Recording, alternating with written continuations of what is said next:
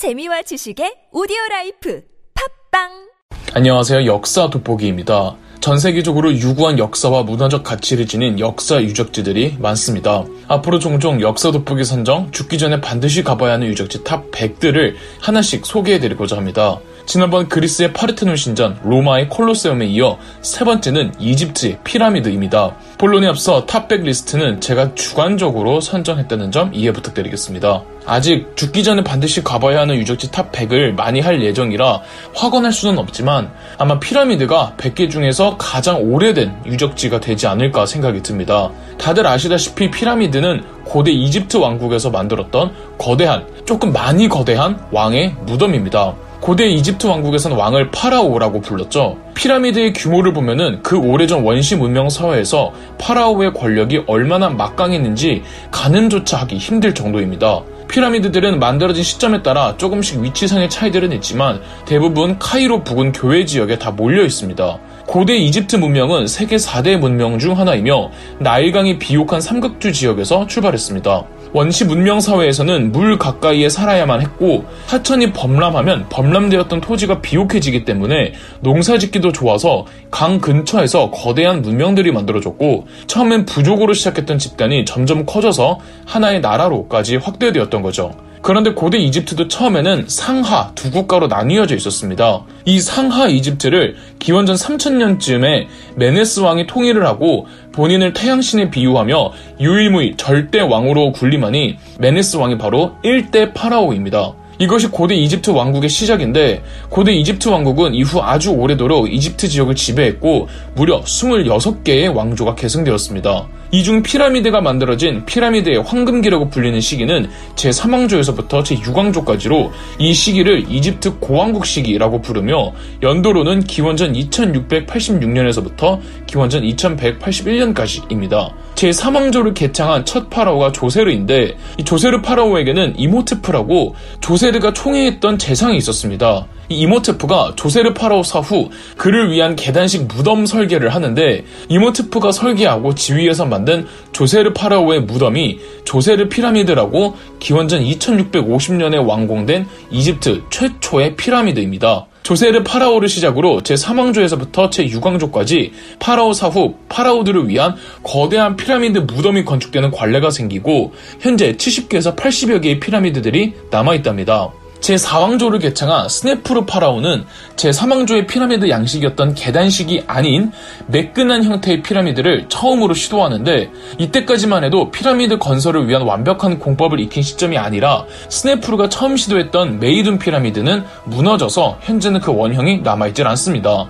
스네프르는 여러 번 완벽한 피라미드 건설을 위해 이것저것 여러 피라미드를 건설해 보는데 스네프르 파라오 때는 그것을 완전히 익히지 못하지만 그래도 그 시도가 무의미하지는 않았던 게 스네프르 사후 제4왕조의 2대 파라오가 된 대망의 쿠프 파라오가 마침내 완벽한 피라미드 건설을 위한 공법을 터득하게 되었습니다. 구글에 이집트 피라미드를 검색하면 바로 나오는 사진, 일반적으로 우리가 알고 있는 이집트 피라미드의 상징 같은 피라미드가 바로 이 제4왕조 두 번째 파라오 쿠프 파라오의 피라미드이며 쿠프 피라미드는 모든 피라미드 중 가장 규모가 큰 피라미드입니다. 원형도 가장 잘 남아있기도 하고요. 쿠프 피라미드가 있는 이집트 기자 지구에는 제일 거대한 쿠프 피라미드 옆에 제4왕조의 네 번째 파라오 카프레 파라오의 피라미드, 여섯 번째 파라오 멘카우레 파라오의 피라미드가 있어서 이 세 개의 피라미드를 기자의 3대 피라미드라고 부르고 있습니다.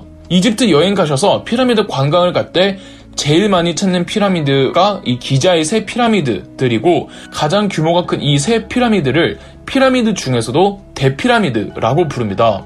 피라미드 자체는 제3왕조에서 제6왕조까지 이어지지만 그 중에서도 가장 찬란한 절정을 찍은 시기는 제4왕조인 거죠. 세 피라미드 앞에는 피라미드를 지키는 수호수 스핑크스가 있는데 사람의 얼굴에 사자의 몸통을 가지고 있죠. 이 얼굴은 카프레 파라오의 얼굴을 본떴다고 하니 스핑크스의 표정이 4천년 전 고대 이집트인들의 얼굴이었다고 생각하시면 됩니다.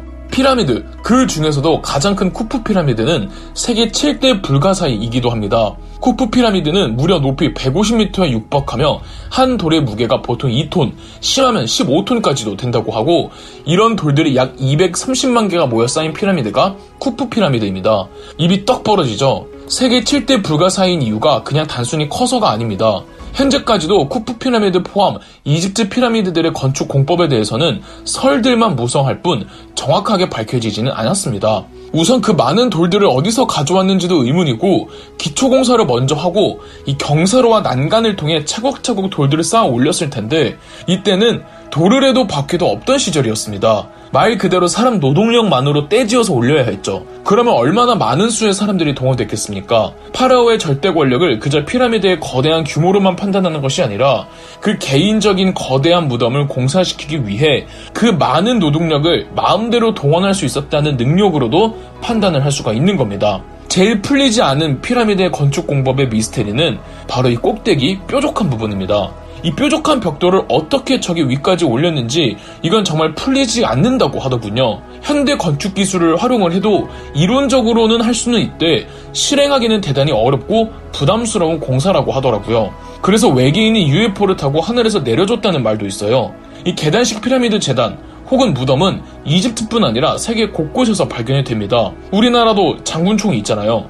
그런데 제가 아는 선에서는 꼭대기가 뾰족한 피라미드 제단은 이집트 피라미드가 유일한 걸로 알고 있습니다. 또 많은 분들이 피라미드 형태에 대해 잘 모르시는 것들 중 하나가 어, 지금의 피라미드는 처음 피라미드가 만들어졌을 당시의 모습은 아니라는 겁니다. 그거야 오랜 세월이 지났으니 당연하다고 생각하시겠지만 구체적으로 어떤 모습이 달라졌냐 하면은 대피라미드가 모여있는 기자지구는 석회지대입니다. 그래서 마지막 대피라미드의 외벽을 석회석으로 마무리해서 이 그 당시에는 반짝반짝 빛나는 흰색 건물이었을 것으로 추정이 됩니다. 더불어 이토록 거대한 대피라미드를 만들 때 확실한 하나는 이 경사로와 난간을 통해 쌓아 올렸다는 것인데 그런 피라미드 건설이 끝나면은 이 경사로와 난간을 전부 해체 작업하는데 이 돌들도 아깝잖아요. 그래서 경사로와 난간 해체 후 나오는 돌들로 이 파라오의 친척들을 위한 피라미드도 만들어 주었고 피라미드는 아니지만 지배층들을 위한 무덤 마스타바에도 사용이 됐습니다. 이 마스타바라는 무덤은 피라미드가 나오기 전 제1, 2왕조에서는 이 마스타바 무덤을 사용했다고 하고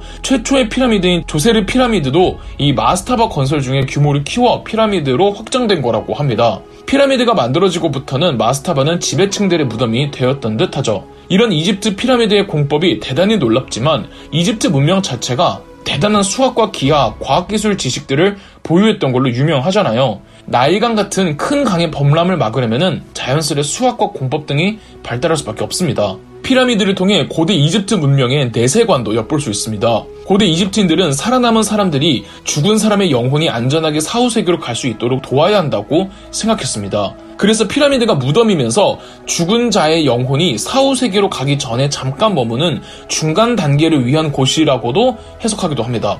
여하튼 죽은 자의 영혼이 무사히 사후세계로 갈 수 있도록 파라오뿐 아니라 왕족, 고위 관리가 사망을 하면은 내장과 뇌를 빼내고 시체를 방부 처리합니다. 바로 미라죠. 파라오의 경우 미라화된 시체를 관에 담고 피라미드까지 운송을 하는데 이 운송 과정이 파라오의 장례식이며 당연하겠지만 그 장례식 규모도 아주 웅장했다고 합니다. 그렇게 해서 안실에 관을 둘 때 미라와 함께 사자의 서라고 파피루스 풀로 만든 종이에다가 죽은 자의 생전 정보 등을 적은 종이를 함께 묻었습니다. 그러면 죽음의 신 오시리스가 죽은 자를 재판한 후 사후 세계로 데려간다는 믿음이 있었죠. 물론 이 피라미드 안에는 엄청난 보물들이 함께 매장이 됐겠죠?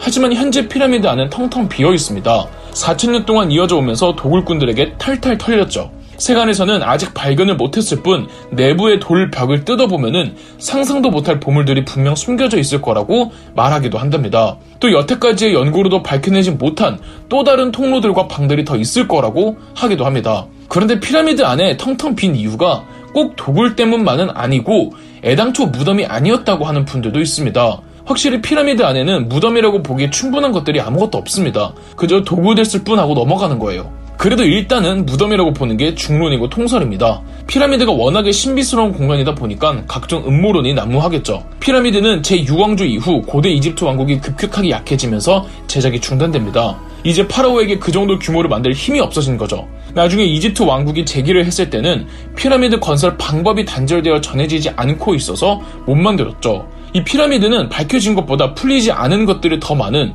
확실히 미스테리한 공간이면서 베일에 감춰진 고대 이집트 문명의 신비스러운 능력과 역사의 상상력을 자극하게 하는 아주 중요한 역사 유적지입니다. 코로나 끝나면은 이집트 카이로로 가셔서 피라미드 찾아보시기를 적극 추천합니다. 그럼 역사 돋보기였습니다. 영상 재미있으셨다면 구독과 좋아요, 알림 설정까지 해주시면 감사드리겠습니다.